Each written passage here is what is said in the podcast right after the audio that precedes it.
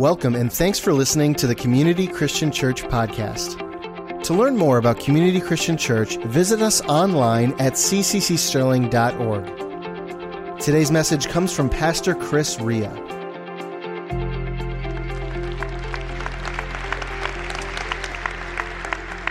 My senior year of high school, I decided to take a class called physics. Anyone take physics in high school? There was really only two reasons why I wanted to take this class. Number one, there was a cute blonde girl in the class named Megan. and um, we were dating at the time. And in this particular class, you sat at tables just two people, and I'd have her all to myself for 45 minutes in that class. And so that was one of the reasons. The other reason was you got to go to Cedar Point at the end of the class. You know, you, the, whole tri- the whole class took a trip to Cedar Point. So that was the two reasons why I decided to take physics. Little did I know displacement, motion resistance, inertia, and something called joules would blow my mind throughout the course of this class. I mean, I struggled with physics. It was hard for me. It did not come naturally to me. I had to pay attention. I had to work really hard, and I was still just managing a C in the class about three quarters of the way through. And I remember we were taking a big exam. And for some reason, I was going to be absent for this particular exam. And so I worked it out with my physics teacher that I could take it during lunch the day before everyone else took it. So uh, during my lunch period, I went to my teacher's classroom. And he took me in the back of this classroom, and there was like a little storage area behind the classroom. There were test tubes and all kinds of different things back there, and there was a little desk. And he sat me at this desk. He gave me the test. He said, Here you go. You know, I'm going to leave. I got a few things to do. If I'm not back, just throw it on my desk and I'll, I'll get it. I said, Okay. I start taking this test. And about three or four questions into this test, I'm drawing a blank. I'm not remembering the answers. And I studied, but they just weren't coming to me. And then I remembered something. I had my book bag with me with a preview of the test in the book bag and the answers. And so all of a sudden, the temptation began to grow. Do I do this thing right? Do I take this test the right way? The way of integrity or character that, that was in me at the time, or do I cheat? And I'm like, you know what? I've never cheated on a test before. I'm not going to start my senior year of high school. I'm just going to keep going. And I kept going for about five more minutes. And then I decided, nope, I'm digging into that test. And I justified it. You know, hey, I studied for the test. It's just not coming to my memory right now. I need to pass this test. I need to get a good grade. The C is the lowest I've ever gotten in high school, and I don't even want a C on my report card. I start justifying it in my mind. So I reached down, I grabbed the notebook out of my bag, and there they are all the answers to the test. So I start cheating. I start writing these answers down. I start looking at it. And all of a sudden, my professor walks into the back room. We make eye contact. And immediately he looks away, acts like he was just trying to get a test tube, takes it off the shelf, and walks out of the room. Doesn't say a word. And now I'm stuck. I'm like, ah, he knows. I know. He knows that I know. I know that he knows. But he wasn't confrontational. He's a great, nice guy, great teacher, one of my favorites there. And so now I'm stuck in this conundrum. So I finished the test. I put the notebook in my, I immediately put the notebook back in my bag. I finished the test. I'm sorry, Grandpa. He's looking at me like, Chris, how could you cheat on this test? We taught you better than this right now. sorry to disappoint. Uh, so I finish the test. I take it to my professor and I put it in front of him, and he won't even look me in the eye. And I walk out of the room. And the rest of the day, it's eating at me. Not only the fact that I got caught, but what was going to happen. I mean, I'm the president of my class my senior year, I'm leading Bible studies. I feel called to ministry. And now this guy knows that I cheated. And not only does he know that was bothering me, but he could bring me down. He could tell the principal, he could suspend me, he could give me an F, he could ruin my reputation, he could do whatever he wanted. My fate was in his hands, and it was eating at me. And so after a few hours of this, I waited to the end of the day at school and I walked into his classroom. I had to know what he was going to do. And so I walked into the classroom and he wouldn't look me in the eye again. He said, Can I help you with something? And so I said, Listen, I need to talk to you about something. I said, um, I cheated on this test. I said I had the answers in my book bag, and, you know, I, I got stuck and I had studied, but I cheated. And I'm sorry. And I know you can give me an F, you can fail me, you can do whatever you want to do, but I wanted to let you know and come clean that I did cheat. And I'm sorry. It's not me.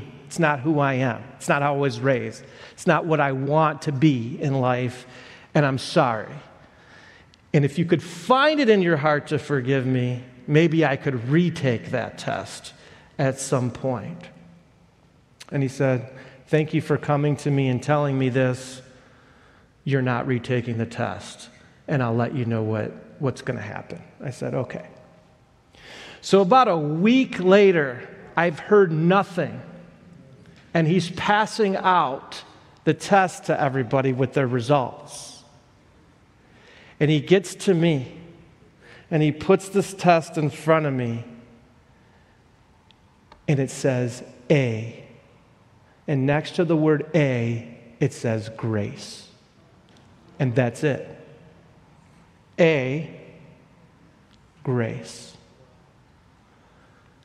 And I was blown away by that. And it wasn't that I got away with cheating. It was, I was blown away by a man who caught me cheating, who had every right to punish that event. He could fail me, he could have suspended me, he could have done whatever he wanted, but he chose to teach me a lesson about grace instead of it. Not only did I not deserve the A because I cheated, I deserved an F. And he gave me an A anyway.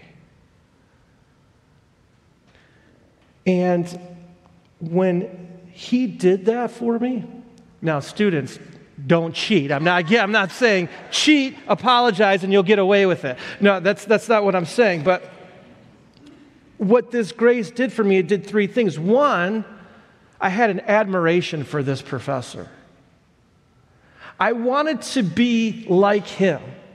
I wanted to be able to have grace for people. I wanted to be able to appreciate him more. It also it inspired me to not cheat anymore. It really did. The anxiety I felt, the stress I felt, everything about the whole experience, it was not worth it. And that is like sin, right? It's tempting. We think it's worth it, and we find out real quick that wasn't worth it. And so it inspired me to live better. It was a wake up call for me. And then it really did inspire me to have more grace for other people. I mean, how quick am I to judge? Even at 17 years old, I was very judgmental and harsh with people at times, not compassionate, not grace filled. But it taught me something in this moment. And see, that's what grace does. When you deserve judgment, but someone shows you grace, it changes you. When you deserve judgment, but someone shows you grace, it changes you.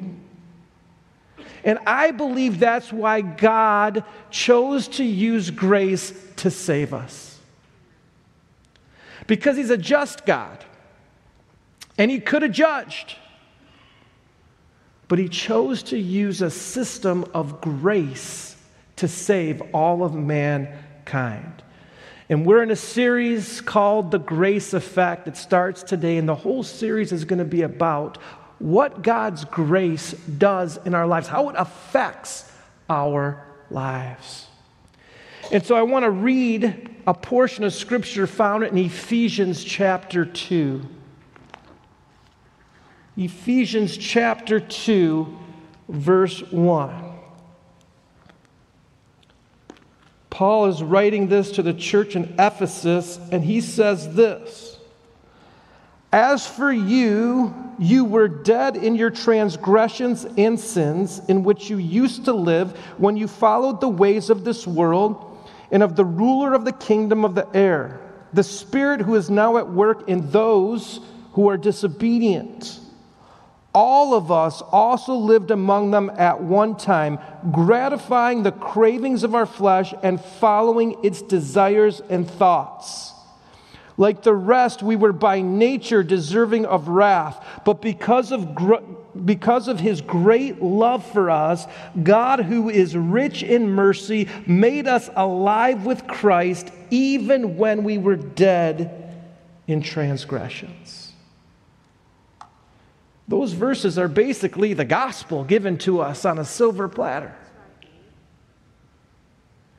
We were once far from God, living according to whatever felt good to us in the moment, living according to our flesh, doing whatever we wanted whenever we wanted to sinning, accumulating baggage from our bad choices and mistakes, living any way, saying anything, not treating people with any kind of respect. And then all of a sudden, those of us who had an encounter with the living God, who heard the message of grace, who heard the message that God loved us so much that he sent his son to die on a cross to be the final sacrifice for sin so that we could be in right standing with a holy God. When we knelt our, at the foot of that cross and gave our life to Christ, in that moment, He saved us. He rescued us from ourselves. He rescued us from our sin. And He rescued us from an enemy who was constantly trying to pull us away from Him. He rescued us from ourselves. And it wasn't because we deserved it. It wasn't because we finally understood how to follow the, the law of God and the commandments. It was actually the opposite. It was because we couldn't understand, we couldn't follow, we failed. And so he stepped in and he rescued us. Titus 3 5 through 7 says this it says, He saved us not because of the righteous things we had done, but because of His mercy. He saved us through the washing of rebirth and renewal by the Holy Spirit, whom He poured out on us generously through Jesus Christ our Savior, so that having been justified by His grace, we might become heirs having the hope of eternal life. Heirs.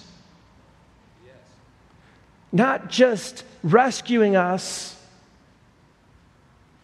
and leaving us as these sinful heathens, but making us heirs. So, first, he rescues us, and then, second, he raises us up.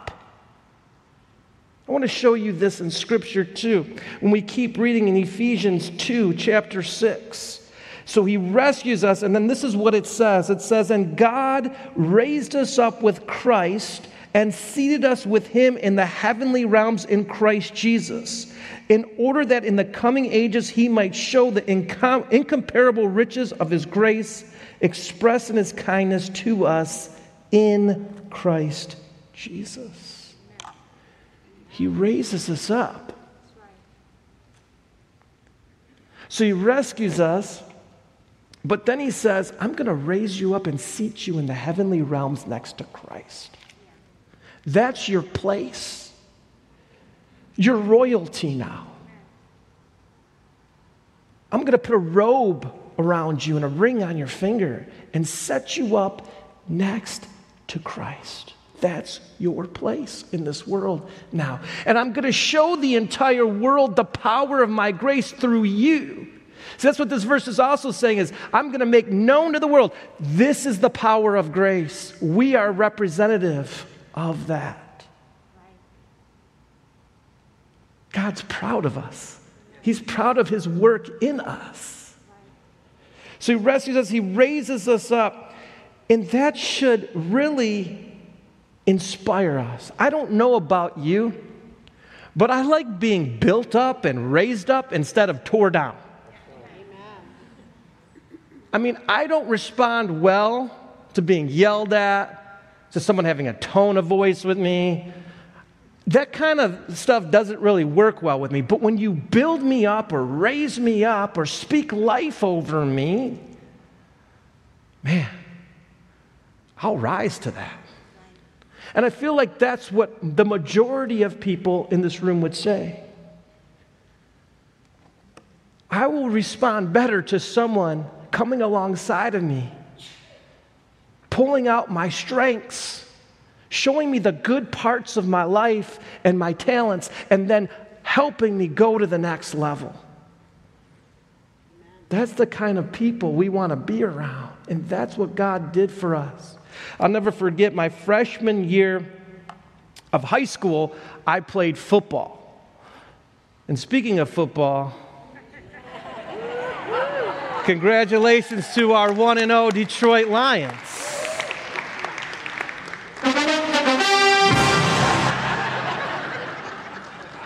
That's for my football fans in the room. Some of you, that sound, it just brought joy to your heart. Others of you, you were like, oh gosh, here we go again, another year. My freshman year of, co- of high school, I played football, and we were really bad. Our team was terrible. Sterling Heights High School, we were, we were really bad. It wasn't uncommon to, to lose by three, four touchdowns in a game. And I remember this one game we lost, I think like 45 to 6. And I played defense. I played offense and defense, but I, I played on the defensive side of the ball, I played cornerback. And we played a lot of zone coverage. And my coach, God bless him, I mean, he's dealing with 14 year olds, 15 year olds, and and we're bad. I mean, we just don't have the talent to be better. But he's trying to get the most out of us, and he's giving us an inspirational speech, and he's telling us listen, you got to punish people when they come into your zone. He's like, you can't just let these people run all over you. You guys have this. You know your assignments. You can do this. And he's, he's giving us a Dan Campbell like speech. And then he said something. He said, The only person in last night's game who punished someone for coming into their zone was Rhea.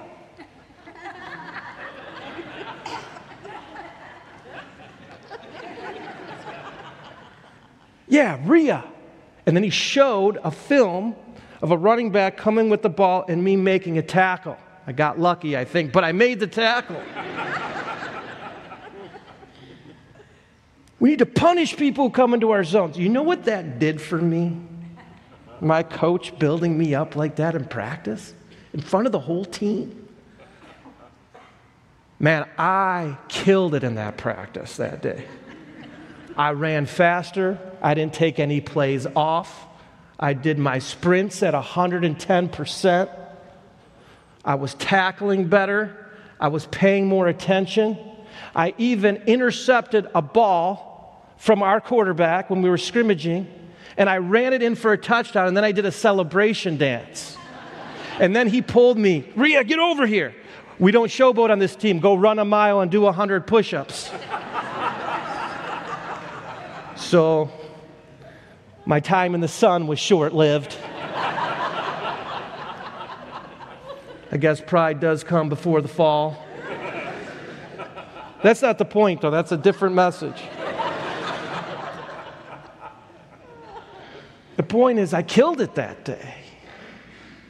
When someone believes in you, when someone calls something out in you, it does something for you.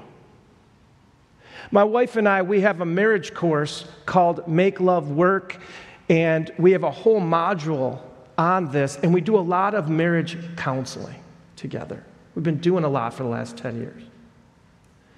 And I'll tell you the number one thing I see, we see together, is couples that tear each other down with their words instead of build them up.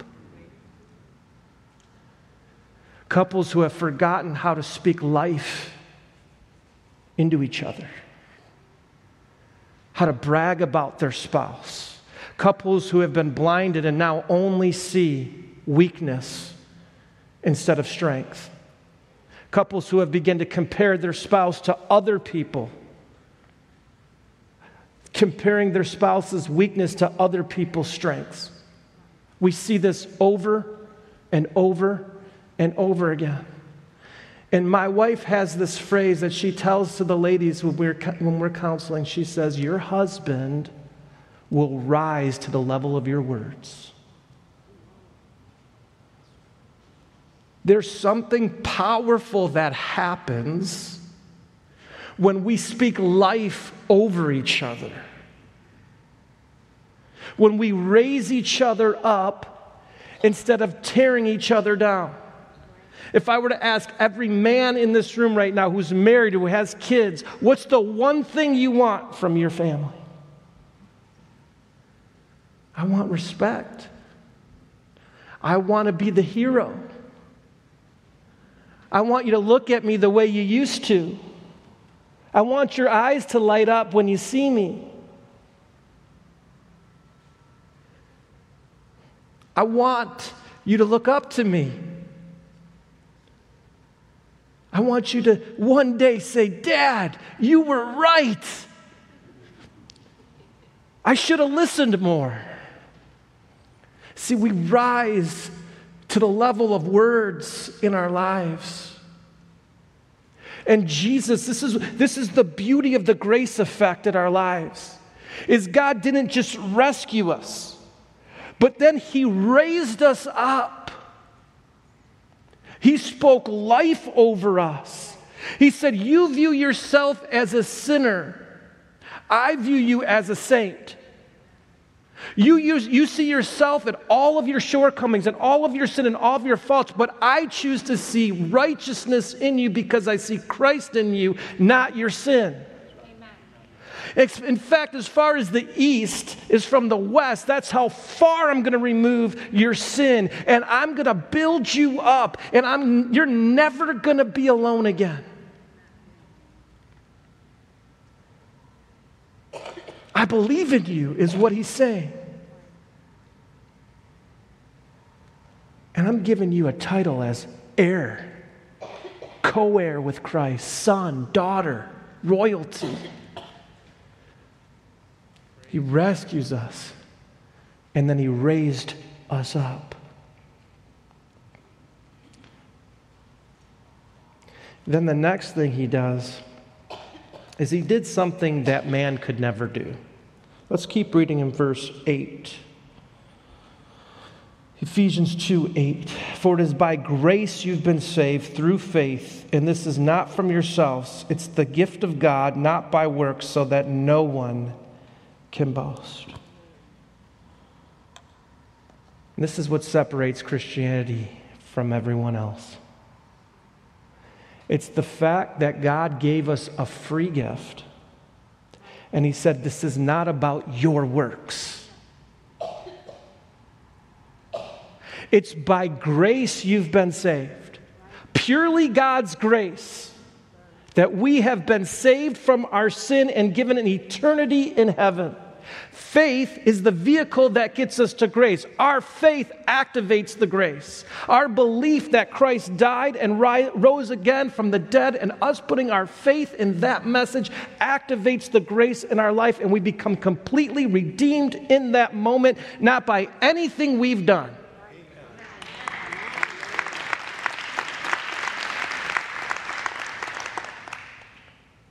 It's such a powerful message. That's why it bugs me when Christians get this wrong. When we try so hard to strive and strive and work our way towards God, thinking that if we do good things, we'll earn more favor. And if we do bad things, we're going to earn less favor. That's not the message of grace. The message is you're saved by grace through faith, it's a gift.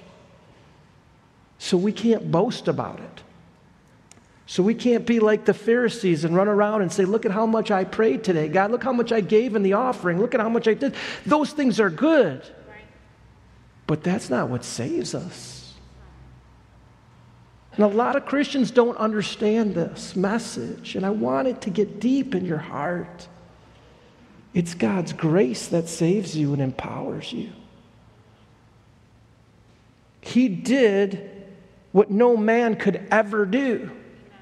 If you remember, the entire Old Testament was God giving us commands, people commands, and people not being able to live up to them. It's all over the Old Covenant, Old Testament. Read it. And God was showing us that this attempt at righteousness on our own, it will fail. He had Jesus in mind in the beginning. And over and over again, our attempt at righteousness failed. In fact, this is a funny story. This, we just did a series called Rise and Build. We spent the whole summer in the book of Ezra and Nehemiah. And if you weren't there, quick recap God's people, they were thrown out of their land. Their land was burned, it was destroyed. They were forced to leave, but then they came back. And leaders by the name of Zerubbabel, Ezra, Nehemiah led them back to their land in Jerusalem, and they began a rebuilding process. They rebuilt the temple, they rebuilt the sacrificial system, they rebuilt the city walls, they had protection, and now it was time to live in this land. And God had done so many miraculous things among them. And at the end of this, you would think, wow, the, it's done. The building project's done. Let's just seek God now and let's enjoy, let's follow His commands. Let's just do everything the right way this time. Well, guess what? They still didn't do things the right way. Nehemiah was so mad at the end of this chapter. I think PT purposely avoided this verse, but I'm going to I'm going to show it to you today. He was so mad at the people for not following God's ways, his laws, the, the way that was going to keep them safe. This is what he says in Nehemiah 13 25. I rebuked them and called curses down on them. I beat some of the men and pulled out their hair.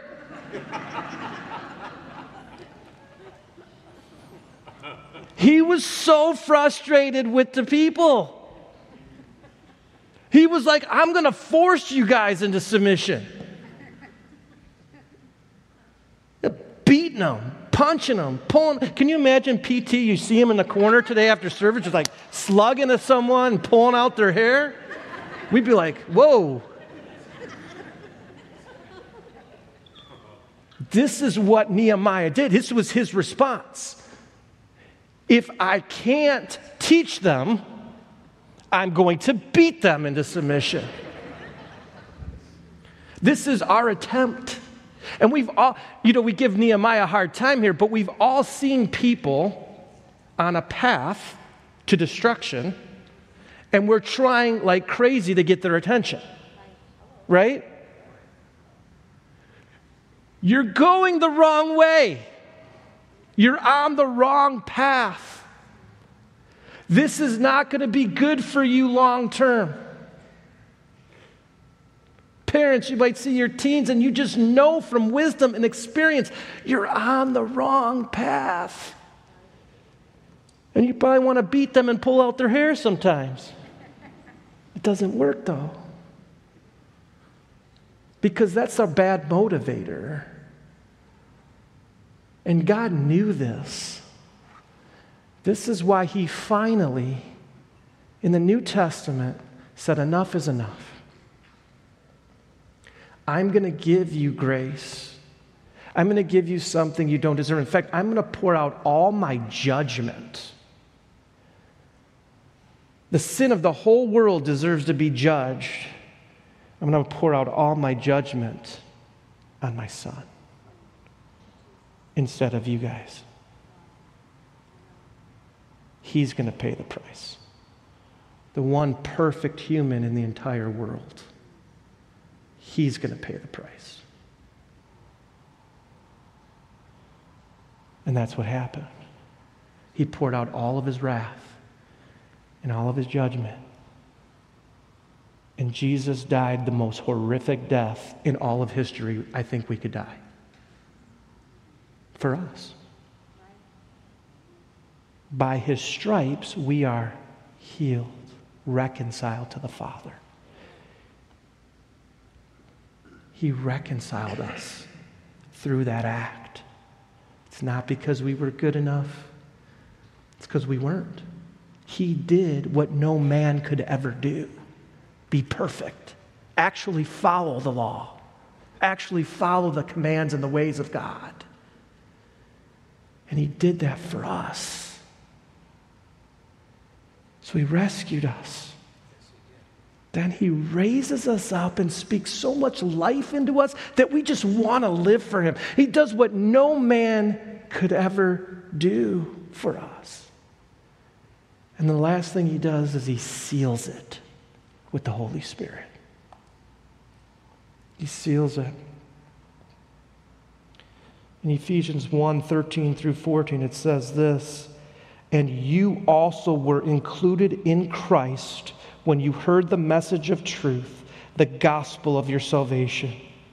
When you believed, you were marked in him with a seal, the promised Holy Spirit, who is a deposit guaranteeing our inheritance until the redemption of those who are God's possession to the praise of his glory.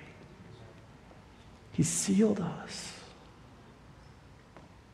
In ancient times, what people would do is they'd take their treasured possessions and they would seal them in wax. And then they would take a signet ring or a way that described who they were, and they'd put that seal, the seal of their ring, into the wax. And then they set that aside, and everyone knew who that belonged to. This is what God does for us with the Holy Spirit. He says, I'm marking you now. You are mine. You're no longer your own. No, see, I saved you. I rescued you. I raised you up. I did what no man could do on their own. And now I'm going to seal you. I'm going to mark you as mine. And I'm going to allow you to live by the power and love of the Holy Spirit that will actually help you to live a life that you could never live without the Holy Spirit. This message is so beautiful. It's such an incredible message of God's love to his creation. That I loved you so much that I look past all of these poor choices that we all make, and I'm constantly redeeming your life.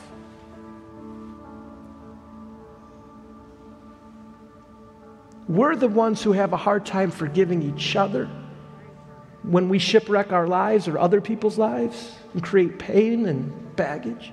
But God is constantly redeeming our mistakes. We may look at someone and judge and say, You a sinner. How could you do that to me? How could you treat me like that? And want to excommunicate them and say, God, judge them. But God is reaching out to them and saying, I will redeem your life too. We are not the sum of our mistakes. We're the sum of God's grace in our lives. He loves us. He's called us. He rescued us. He raised us up. He sealed us with the gift of the Holy Spirit. And I'll tell you what, that message changed me. It wasn't all the do's and don'ts in the Bible that changed me. I struggled a long time as a teenager and in my 20s with do's and don'ts, feeling like a failure. When I understood fully the message of grace, it changed my life. It was no longer a religion. It was no longer a roller coaster. It was no longer a God who judged me if I did bad and loved me when I did good. It was a God whose grace covered me and empowered me to live for Him. I lived differently. I thought about myself differently. I had more confidence. I had more confidence in God because He changed me because He brought healing and reconciliation in my life because I understood grace. And when you understand grace, it affects your life in every aspect.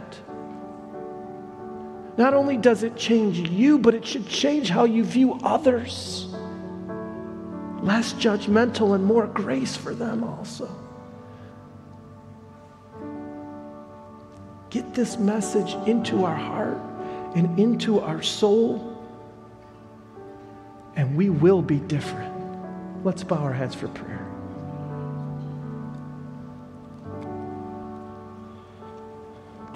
If you're here today and you've never really understood the, the, the grace message like that, like maybe you thought you're far from God and you had to do good works to earn God's approval or earn your way into heaven and you've never just said, God, I surrender my life to you and I need to receive that grace that Pastor Chris is talking about. If that's you, would you just raise your hand and put it right back down? Thank you. Thank you. Thank you.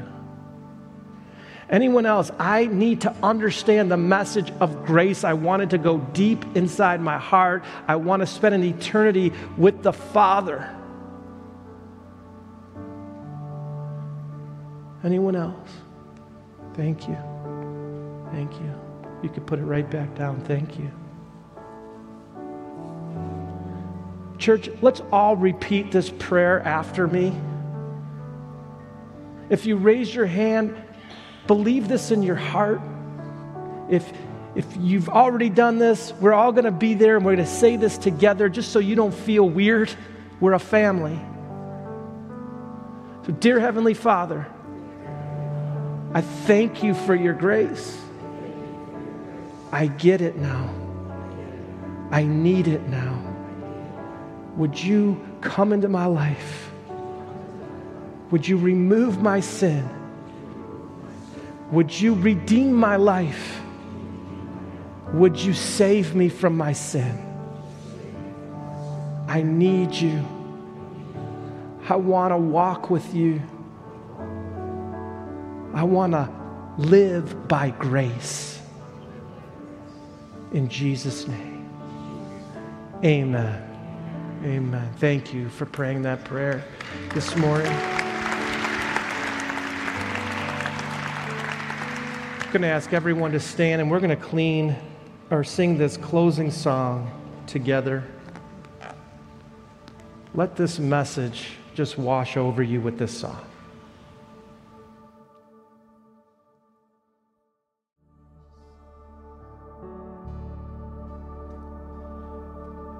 When we started our service this morning, it just had that feel like it was going to be special in this place. And thank the Lord that whenever we gather together, He's always here among us, and we acknowledge that. But even Pastor Dave uh, made reference to it uh, during the break, and uh, it's so good to be in God's house. But as we close out, and I, Chris would normally come back, and I asked him if I could just close us out today. I, I want to give you some advice. I just want to say a couple of things. And if you don't do it, I'm going to find you and pull your hair. Here's what I want you to do I want you to find this message on our website.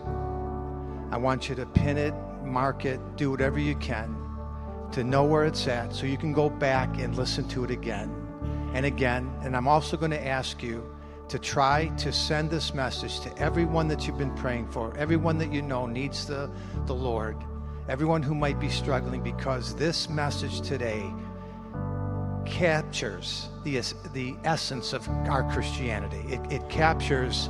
Uh, did you enjoy it today? I mean, did it, did it minister to your soul? The message that Pastor Chris preached for us this morning, it doesn't come from a book. You, you don't read it, you don't, you don't put it together in notes. It comes from the heart. It, it's birthed out of uh, revelation and experience and lessons. And this message has the power to change us. You know, we try to change people, we can't. But the gospel message can because it's a message of grace and mercy from our God. So do that. Uh, do yourself a favor, go back, listen to it again. Um, you know, the first part of it, you know, don't emphasize that too much. Uh, do the rest of it. And then um, send that out to whoever you can. If you raised your hand here, thank you so much for responding this morning. Uh, we're able here to meet with you for prayer. If you'd like additional prayer, you can stop by the, the Next Steps desk in the lobby as well. We have a gift for you. We want to encourage you in your faith and help you to grow in grace. God bless you. Thank you so much for coming this morning. Have a great day.